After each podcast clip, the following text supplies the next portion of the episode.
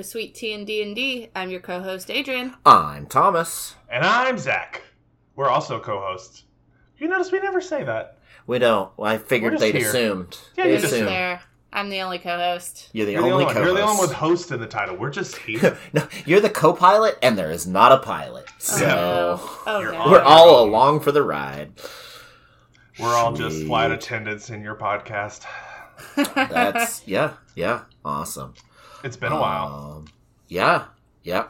Um, we all made it through the holidays and got our sicknesses Yeah. and was sick for like a week, and now we're back. And As made it. everyone was. I don't I- think I know a single person who was not sick in the two weeks after Christmas. oh, don't know. raise your hand. Don't Put raise your hand. God. God, everyone got sick. Yeah. now, no, granted, is- I was off work and home by myself, so no one got me sick. Oh. So, and Ah, I did manage to survive the first freeze in Texas too. So I'm currently winning today. nice, So- nice. We're, yeah, no. Um, so fi- we're Adrian and I are finally to the point where we can uh, record a podcast and not hack and cough through the entire thing. Though It would have I been a make lot no of editing on my part. I promises. appreciate that. we we we won't rule out a, a sneeze every now and then. I make no Me either. promises. Or a cat screaming or a dog barking. It's just a soundboard of wonder. Mm, hmm Yeah, What monster are we doing? we are getting back in the old monster manual on page Classic. one eighty to look at the half dragon. Oh yeah, we did our whole dragon series and then never talked about the half part. the half dragon, which we can talk about this a little bit later. But um, so the half dragon said page one eighty monster manual. When a dragon in polymorphed form mates with another creature, the union sometimes produces half dragon offspring. A creature might also transform into a half dragon as a result of a mad wizard's spell or a ritual bath in dragon's blood. Ooh. Well, we did finally get into like, oh, do they fuck? Yes. They do fuck. But not how, but I mean a little bit. I mean if they're polymorphed into a humanoid, I guess we know how that works. Generally. As humans, yes. Maybe. Well, I'll read a book on it later or something. To do Um, a podcast on it. Right, right. Oh, in all these cases, the result is a creature that combines the essence of a dragon with the form of its original race. Regardless of origin, all half dragons have similar appearances and special abilities. Uh, draconic nature, half dragons can't procreate. No, they're Oh, mules. They're sterile. They're not fucking.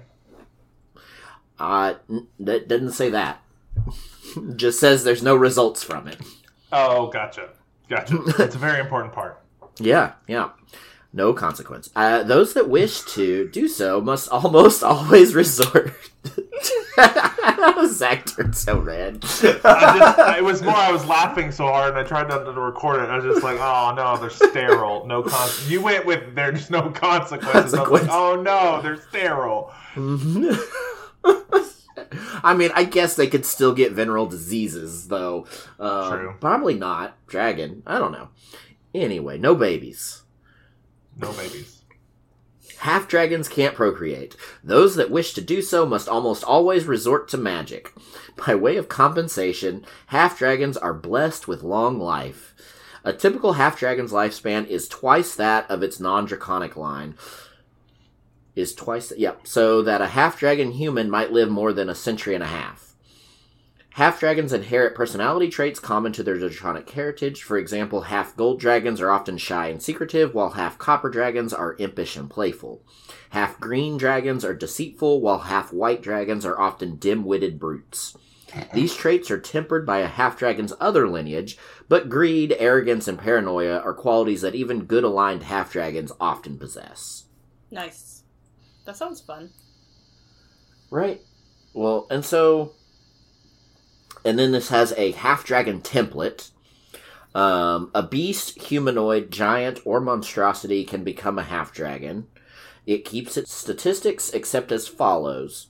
Challenge. To avoid recalculating the creature's challenge rating, apply the template only to a creature that meets the optional prerequisite in the breath weapon table below. Otherwise, use the guidelines in the Dungeon Master's Guide to recalculate the rating after you apply the template. Okay. So, yeah, there's a there's a table down here. We'll There's we'll get extra to. math involved, is what it sounds like. We have to do more math. Somewhat, yep. Senses the half dragon gains blind sight with a radius of 10 feet and dark vision with a radius of 60 feet. Resistances the half dragon gains resistance to a type of damage based on its color. Black or copper gets acid damage resistance. Blue or blonde, blue or bronze. Blue or blonde? Someone's get- been reading some Yeah. German lore. Right, you you see where bronze got changed to blonde. Um, Sure. Blue or bronze is lightning resistance. Brass, gold, or red is fire resistant. Green is poison resistant, and silver or white are cold resistant. Um, languages: the half dragon speaks Draconic in addition to any other language it knows. Um, new action: it now the half dragon has the breath weapon of its dragon half. The half dragon's size determines how this action functions. So oh, I guess. Oh, and I guess size is based on what creature it mates with. yes. Okay. So if it's a large or a small, it gets the breath weapon of a wyrmling. Ooh. Um, the optional prerequisite is it's a challenge rating of two or higher. If the size is huge, its breath weapon is the same as a young dragon, and the challenge rating is uh, it's the optional challenge rating is seven or higher. If it's a gargant- gargantuan, um, it has an adult dragon's breath weapon, and it's a challenge of eight or higher. Damn.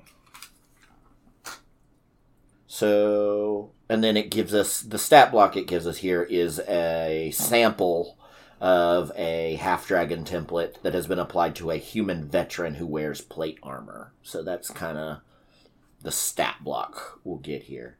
Um, so half red dragon veteran, uh, medium humanoid, any alignment, an armor class of 18, which is the plate mail, uh, hit points of 10d8 plus 20, and a speed of 30 feet.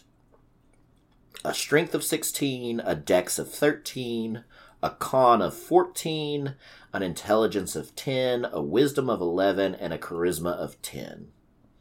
Um, on skills, it gets plus 5 to athletics and plus 2 to perception. Damage resistance, it's resistant to fire because it's red dragon. Uh, senses blind sight 10 feet, dark vision 60 feet, and a passive perception of 12. It speaks common and draconic and is a CR of 5. On its actions, it gets a multi attack. The veteran, the veteran makes two longsword attacks. If it has a short sword drawn, it can also make a short sword attack. The longsword uh, is a melee weapon attack with plus 5 to hit, a reach of 5 feet of one target. On a hit, it does 1d8 plus 3 slashing damage, or 1d10 plus 3 slashing damage if used with two hands. So, yeah, you go from a d8 to a d10 if you're using two hands on that one. The short sword is also melee weapon, plus 5 to hit, a reach of 5 feet, one target. On a hit, it does 1d6 plus 3 piercing damage. He has a heavy crossbow, um, which is a ranged attack plus 3 to hit, a range uh, 100 slash 400 feet, one target. On a hit, it does 1d10 plus 1 piercing damage. And then he has the fire breath weapon, um, recharges on a 5 or a 6. The veteran exhales fire in a 15 foot cone. Each creature in that area must make a DC 15 dexterity saving throw, taking 7d6 fire damage on a failed save or half as much on a successful one. So, half dragon and dragonling are just two different words for the same thing, right? Ah, that's a good question. Let me see. Because that's the first thing that comes to my mind is like, oh, I'm playing a dragonling. See a because it's it's a dragonborn. I'm not. Oh, familiar with it. dragonborn. Okay, Uh, sorry. No, dragonborn are like a separate race from this.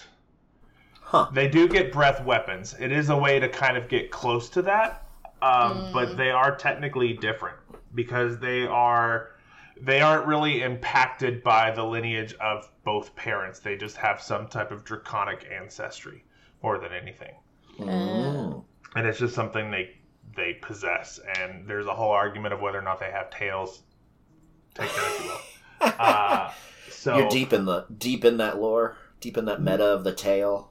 Uh, it was kind of a thing that like uh, like the book says they have no tails, but most people will add a tail to them to make them more worm like or you know dragon like, and so they're like yeah they have tails, and the people just argue about how the rules are written or not the rules are written, but the lore is written for them. So uh, yeah, uh, so I like these creatures. Uh, I have not played one. I did DM with the monster that used this. So Hoard of the Dragon Queen includes a half dragon. Uh, he is in like the early combat or the early book chapter, I think, maybe chapter one or two of that book. Uh, his name is uh, Lang Dedrosa Cyanrath. That's a a, mouthful. mouthful. Yeah, That's a I'm- name. I'm fairly certain we just called him Lang because we didn't have that kind of time. Yeah. Uh, so he works. It's the Hoard of the Dragon Queen is a plot about re- resurrecting Tiamat and bringing Tiamat back to the current material plane. But there's this whole thing about getting wealth for, her, and that's kind of what the Hoard is about: is accumulating more and more wealth. That's a brief overview of what's going on in that game, but the party's trying to figure it out. It's almost this- like we need more lore background or something. Yeah, that hint, wink, wink. Oh, Wink, I, nudge, nudge. I just failed at winking. Uh, so uh, it's it's it's not a visual medium. It's It's not a visual meeting, and you shouldn't. Uh, wink, wink. You got it. I nailed it. Podcast achieved. Audio form Uh-huh. achieved. He'll So it uh, this uh, this dragon, half dragon, is seven feet tall, and he has bright blue scales. Uh, he is lawful evil, so he has like his own strict code that he uses, which is why, like in this combat, it is very difficult for the party to successfully beat him in one-on-one combat. So he usually survives this. Uh, but it says that he has a strong sense of honor, but could be get driven to rage. Uh, I won't go over the rest of his backstory, but in most cases, it's a they pick up some of their background from uh, like the color or uh, metal of the dragon that they behave as. He, in this case, was blue, so he falls under the chromatic evil versions uh, for Tiamat, and that's just how he functioned. Uh, He's he looks pretty dope actually. He's like a blue dragon with uh, like purple armor. Nice. Uh, so it looks very fine. He's got a spear or sword usually. Uh, he's got a whole backstory. I'm not going to go too far into it, mainly because there's spoilers for Hoard of the Dragon Queen if anybody hasn't played it. Uh, but the way I've always kind of approached it is you you take these creatures and you you give them what you can in the book. Like the book doesn't take them too far because you either interact with them for a very short period of time, or it's going to have like a block that says playing this character when it comes to some of the books for. it. For this, as either a NPC or a PC, if you allow your players to choose it, I think there should be a role play aspect of trying to have them kind of fight their nature. And maybe there's a, particularly if you have two races or a chromatic dragon and a, uh, uh, like an evil, not, there's no, there are such things as evil races depending on the old books that you read, but like depending on uh, like certain race backgrounds, they might have different feats and different problems or different backgrounds that cause them to be a little more crazier than that uh, or, or worse than they are as like a normal tiefling or normal whatever you want to combine with it. Everybody assumes tieflings are evil, right? So the way I've always thought about this is just kind of give them a good backstory if you're going to use them as a long term NPC, but if they're just there to fight, they'll give you a little exposition if they can. But in most cases, that breath weapon is going to be the worst part of it. Um, I had a hard time personally visualizing a gargantuan one of these or a large, which is big. Like they can be bigger. I it depends on what the dragon's uh, breeding with, right? Which is Oh, weird man. thinking. Right. I mean, if he, what, like, A rock. anything humanoid, right? Oh, it has to be humanoid. humanoid, Oh, Yeah. but like, like what? An ogre would be humanoid and not Yeah. gargantuan, but large. I yeah. What Yeah. humanoids are gargantuan? Giants. giants. Just giants. which you Yeah. could, uh, you could see, uh, yeah, a no, dragon could get down to it. It's kind of like a dachshund taking a lab, but uh, Yeah. I can kind of picture. Yeah, it would be interesting to think about, and then maybe like a polymorph, like you said, that they're con- turning into yeah. another humanoid exactly. size. Yeah, Dra- dra- dragon is a polymorph and not like yeah, a. It always has to look like this, right? Or- Mhm. yeah. And that that would be a you could combine that. There's ways you can kind of build in the race to it. I think this would be an interesting NPC because they're constantly kind of fighting their nature, as well as they're going to be difficult to fight. Like this guy kicks your butt, but you're like level one and two in the beginning of it, which makes sense because he's like a beginning boss in that plot line. So when it comes to like building these out and having larger creatures, I think it would be an interesting thing of you could have like a line of I'm trying to find my mom or I'm trying to find my dad or I want to learn more about my history. How was I created? Like there's a that's a character background you could work on, an NPC that they could be working with or another character background would be trying to find a way to reproduce. So mm-hmm. it could be that they're looking for some type of magic to help them create uh, their offspring, and you're looking for spells or components while you're out to ta- and tasked with kind of finding that information or finding those resources. When it comes to like the nicer side of it, otherwise it could just be that they're trying very hard to maintain their ties, loyalty to their humanity versus their draconic side. Or maybe the draconic side's the more level-headed version and they're like fighting off an angry giant or ogre on the inside. It really depends on how you want to bring their background into it. I like the idea of having them try and find their parents as a plot line or using them as a um, um, I feel like a captain of of other, like a leader of other easier things yeah would be so, a use. so many options for it. Yeah, there. When it comes to combat, yeah, you're going to use your breath weapon. You're going to hit them with your weapons multiple times. There's really nothing too terribly fancy other than the breath weapon option. Um, The only thing I don't recall is does it have a recharge like it does a normal? dra- It it says Yes. it gives it based off it, so it's still a five six recharge. It's still a as well. five six recharge. Correct. Yeah, perfect. So yeah, there is some things on that that can be very rough. Like an adult dragon is going to wreck you, but that is also going to be a really large creature to begin with. A youngling isn't going to hurt that much. That's like a five or lower CR, right, or two or lower. So you could fight them, but it's essentially the same thing as a uh, uh, for that level. A You're wyrmling dragon, approaching like a draconic or a. You said dragonling earlier, and for some reason that is stuck in my head now. So a dragonborn. Dragonborn. Excuse me. Yes. Um, yes, dragonborn. So I think the one of the things with dragonborns is they don't get dark vision, and I can't remember. Do these get dark vision? They did get dark vision Yeah, and I think blind sight. dragonborns don't. Yeah, that's a good combination. Like I would give your players an option for that if you want to have them build like a backstory or whatever. So always an interesting thing. Or um, it could be. It also mentions like a blood ritual or something, right? Like what are they there for? And you could have a whole plot of like somebody's been creating multiple dragons. Uh, dra- half dragons. What are they for? What are they? Are they a sacrifice? Are they a punishment? Like what's going on? It wouldn't be a punishment for the person who had the child because yeah, but it, it would be a different game on that. So, so I like that. That is a very interesting creature. I completely forgot I had used one. I was looking up like an image of him because I was like, how do I picture a gargantuan? And it's like, hey, remember this dude? I was like, I do remember knocking the player unconscious with that monster. So It's been a minute, but yeah. yeah, I do remember knocking somebody down with that. So yeah. Uh, alrighty, what do we got for our magic item? We have the arcane cannon. This is from Loudmouth. the Explorer's Guide to Wildemount. I wanted to say Adventurers, and I knew that wasn't right. Explorer's Guide to Wildemount, page two six five. Um, it is a wondrous item. It is very rare, um, and it's cool as hell. Um, That's just what it says in the description. it just right says there. that in the description. Yeah, cool as Just hell. says cool as hell. Um, it is okay. This large cannon is imbued with magic. That's a great start. It's an arcane cannon. It requires no ammunition and does not need to be loaded. It takes one action to aim the cannon and another action to fire it.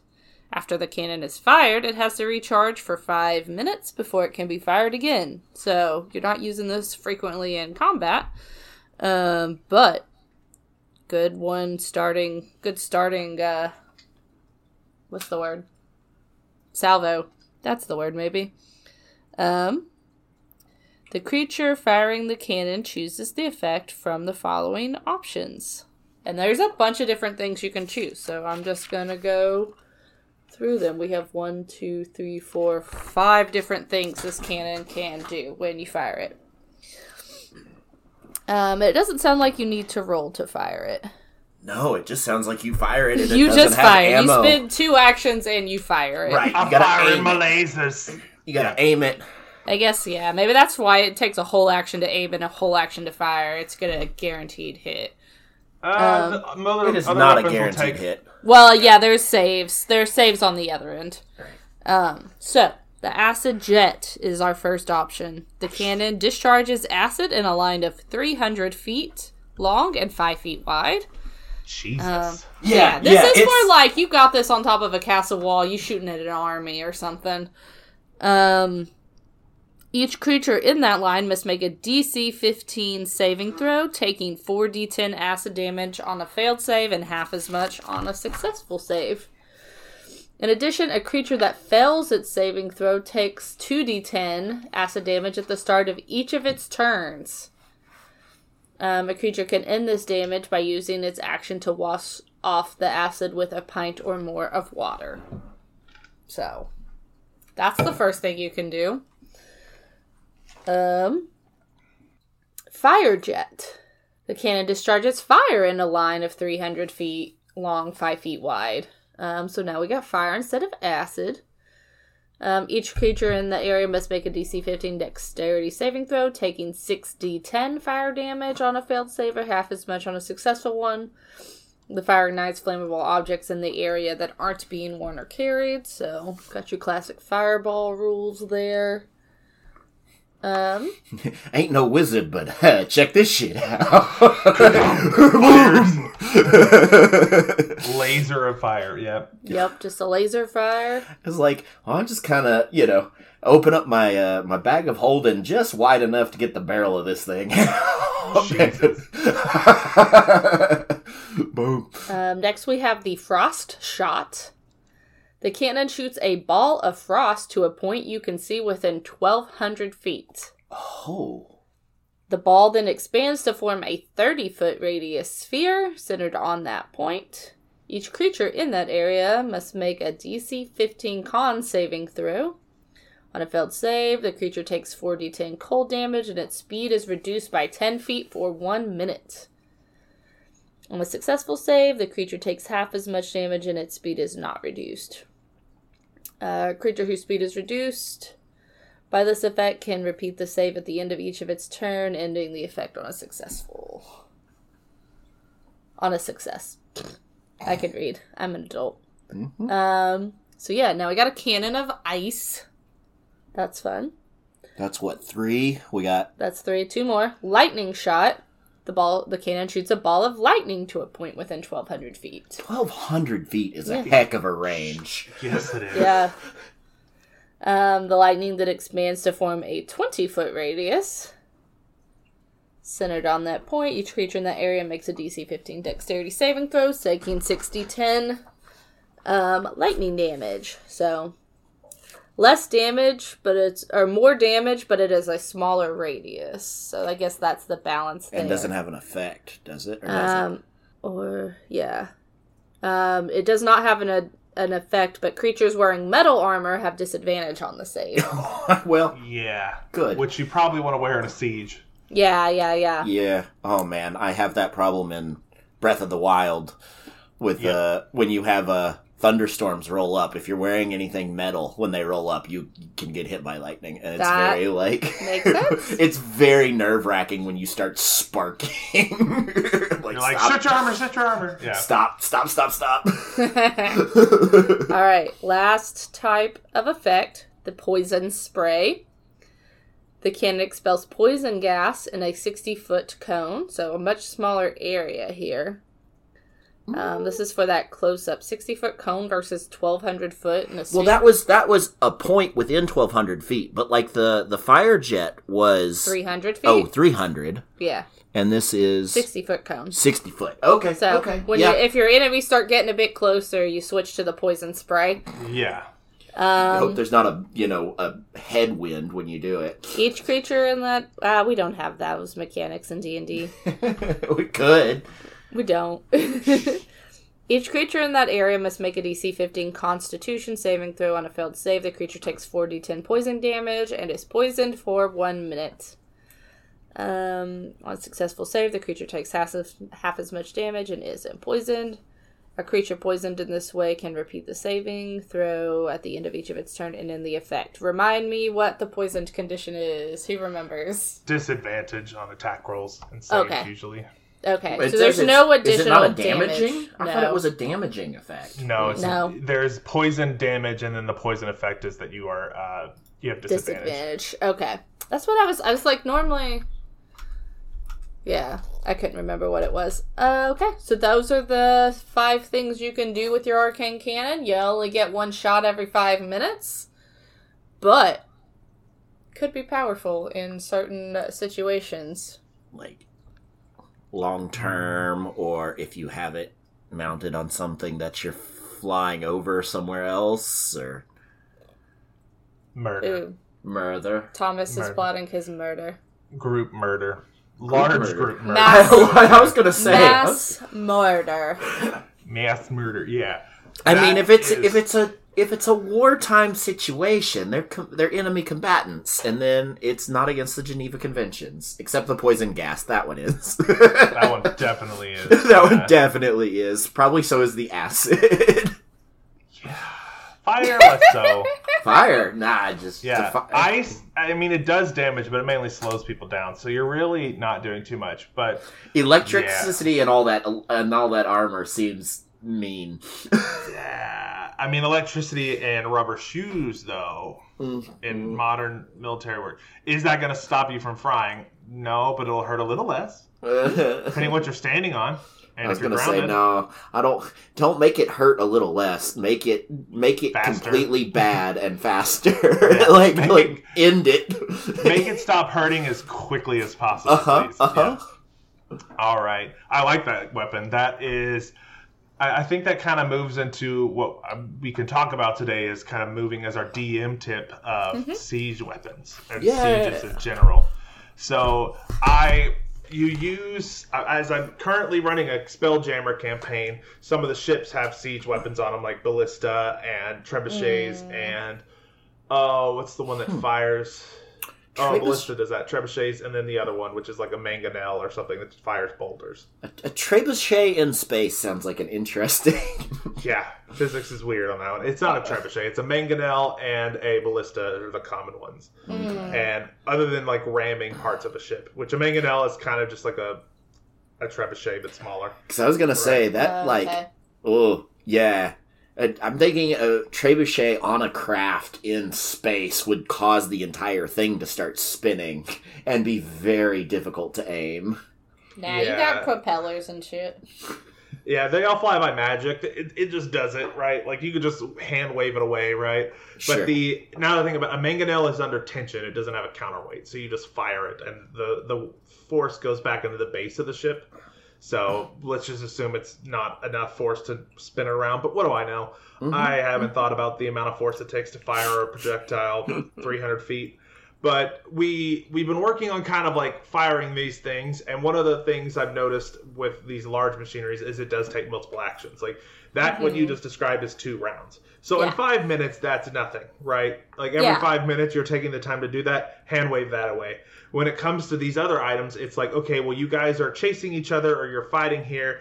I had a player who um, shot a boulder at another one just to crush them because they were at one of the other items at the other ship's mangonel. And so they beat the crud out of them and killed them. It was a simulation but they did it anyways. And in doing so it was a uh it took a few rounds. Like it takes three rounds to two rounds to load some of these devices and then to aim them. So you load you aim and you fire. That's the Hmm. biggest thing. Mhm. and I it can be difficult when the ship moves around, but when it comes to like actual sieges, I think a lot of it is more story element than it is mechanical in combat. So you're thinking of let's say the party's defending. That party, I would expl- explain like are they on the top of the walls trying to hold things back? Right. What spells are they launching? Are they instru- if they're in charge and leading, they're probably like telling other NPCs what to do and their actions. They're inspiring. You can have the bard inspire. You can have everybody do different things. The combat uh, fighter, the one who's really good at maneuvers, might be guiding people and doing better work on that uh, the wall side. But when it comes to like actual combat, if they're defending, that's where yeah, they're engaged in their own rounds, but everything else around you is more of a scene setting. You're not rolling like if they're running through a field of combat, you can explain what's going on, add some sound effects, put some dope ass music over it, but you're not rolling every attack. Like they need to focus on their own survival and then you can decide if they're NPCs that they're worried about or something like that. Either they try to get them to stop fighting in the first place or you're doing your best to make sure they live. And there's a roll. Like oh yeah, grandpa fought. There's like an 80% chance they're going to die, and then you can roll that at the end. My 27 year old brother or whatever joined the fight, probably a higher chance of survival, right? So mm-hmm.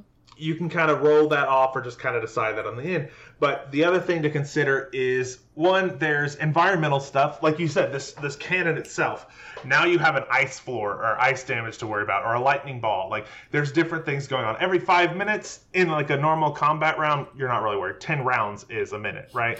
But a so, long-term siege, yeah, yeah that thing's gonna, gonna be firing off every five minutes. Exactly. And in this stuff, you'd have to worry about that. You'd have to worry about acid. You have to worry about fire, lightning, all that stuff. The poison cloud is the big one and mm-hmm. and it could be that you watch something come down as a poison cloud and your druid has to use wind to gust it away like there's so many things they could do to help their group and that could be what they're doing their support their frontline fighters or they're ranged casters and fire shooters. So i always see sieges are probably going to be a broken up party thing unless everybody's just a good old frontline fighter. Right. and they're standing guarding the door or something. And to make it more of a theatrical story, you could have them holding the door shut as the group's trying to break in. And as you're doing so, like weapons are piercing through the door or anything, and people are getting stabbed right next to you. You could have explosions going off that require like a con save from the explosion or a dex save from it, because clearly these magical items exist. Uh, you could have walls being broken. You can have all sorts of stuff. There's fabricate for wizards. There's all sorts of spells. Yeah, if I were a I, wizard, I'd probably be trying to kill versus repairing a wall. But that would be me being the glass cannon that I usually play versus a I'm gonna make a bridge like yeah. type caster. So I I guess I think of in a longer term situation, you might have like side quests of like, oh, we're running out of food like, like food. We need somebody to yep. get outside of the wall and get stuff back in. Stuff like that. that's a sneak mission exactly yeah. that is a perfect mission of uh, this is something i think mistborn has something like this there's mm-hmm, they're mm-hmm. surrounded by like two armies they're the third. They're clearly the weakest. They are cut off of their supplies. That could be something you're doing. It could be depending on the side you're on. Are you looking for people sneaking out? Are you guarding those places they think they could sneak out of? Or are you doing the sneaking yourself? Or it could be you're invading something, but you know an NPC or a family member who's caught in the middle of this all or anything like that and you need to sneak into the city and get them out before the siege happens the next day. Like there's so many opportunities for the players to get involved because fighting isn't always something your group has to do all the time. if that's their jam, then yeah, do it. But if they want to keep fighting and taking on member or like NPC creature after creature, go for it. But if you're there to like write a story and tell it about them, give them their environment, give them something to do in the background. Maybe they're they are in the middle of a fight, but they hear a disturbance from the other side of the city, or like a bell goes off, and they only have the passive perception to hear it over the din of the combat. Now they need to break off and go do something else, and you're splitting the party up. And I mean, that's a good way to split the party up if you want to cause some shenanigans too. Mm. Right. But, or if you, you know, oh, somebody's not going to be available next week. right. Yeah. right. Yeah, they're just kind of off do doing yeah. their own part of the thing. Yeah, like you man managed to hear something in the middle of all this and managed to find a way to make it there and hopefully help. And that could be a boon or a bane, right? Like they left to go do this, they pulled people away, but they prevented a revert, uh, like a flank or something like that. Yeah. And that you could also have them strategize the combat. So there's an opportunity for somebody to be like, hey, we should move people here. They could be, instead of directly fighting, looking at a map of what's going on as information comes in. And you could have like a caster using clairvoyance or something, to, or like a, a scrying spell to see what's going on, or something similar to. Scrying. Nah, just make the druid turn into a flying thing and fly over it. that works too. Yeah, a druid with some ways of communication, something like that, to explain right. what's going on.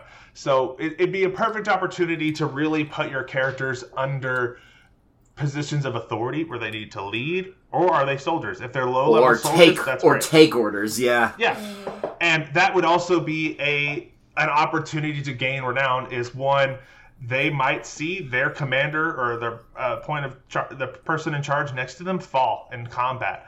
And they end up doing a rally. They end up getting everybody together to survive. And now they've established their own reputation and you can build off of that. So there's always opportunities to build the the players up with these types of encounters I like it. and it doesn't have to be a big siege. It could be like a raiding barbarian clan or whatever is coming by, or goblins are coming to take the village. Like if you start in a small village, goblins coming at night is terrifying, especially with pack tactics. But if you're under like a well defended wall, this is a great opportunity to do stuff like that as well. Right.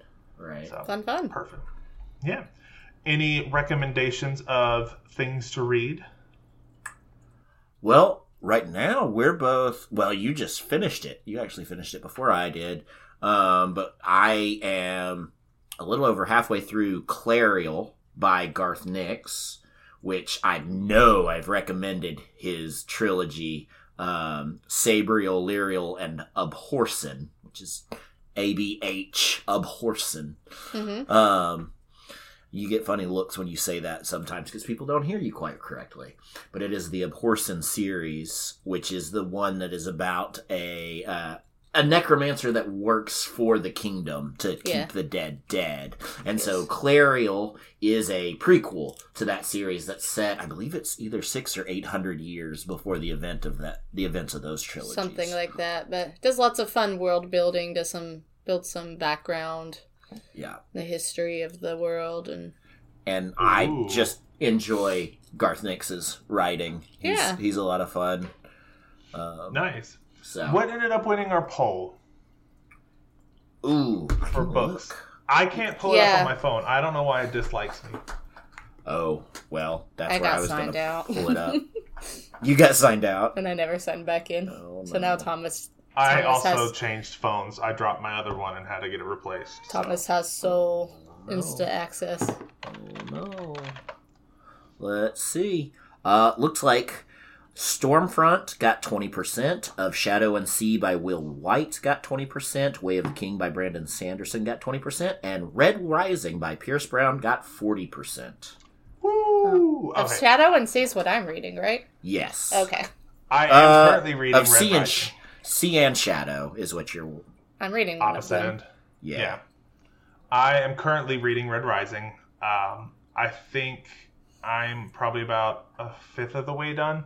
I read, uh, I didn't have Red Rising on audiobook over my Christmas break, and I ended up listening to like Stormfront and uh, like another audiobook that I had that I needed to get through. So Red Rising, I'm listening to uh, now. I finally got it. I do have a physical copy, but I don't sit around long enough to read but it is good. I enjoy it. It's uh, the only thing I'm having issues with is I have a hard time. The the gentleman narrating has like a Scottish Irish accent. I believe it's uh, Scottish. Mm, No, it's it might be Irish. I, I can't tell apart when I'm listening and driving at the same time. So uh, every now and then I'll miss a few words, and they'll establish some lore, and I'm like, yeah, that. So uh, I, I need to pay more close attention to it. But I, I highly recommend it. I, I've got the Clariel by uh, Garth Nix, and the first one of that one was Sabriel.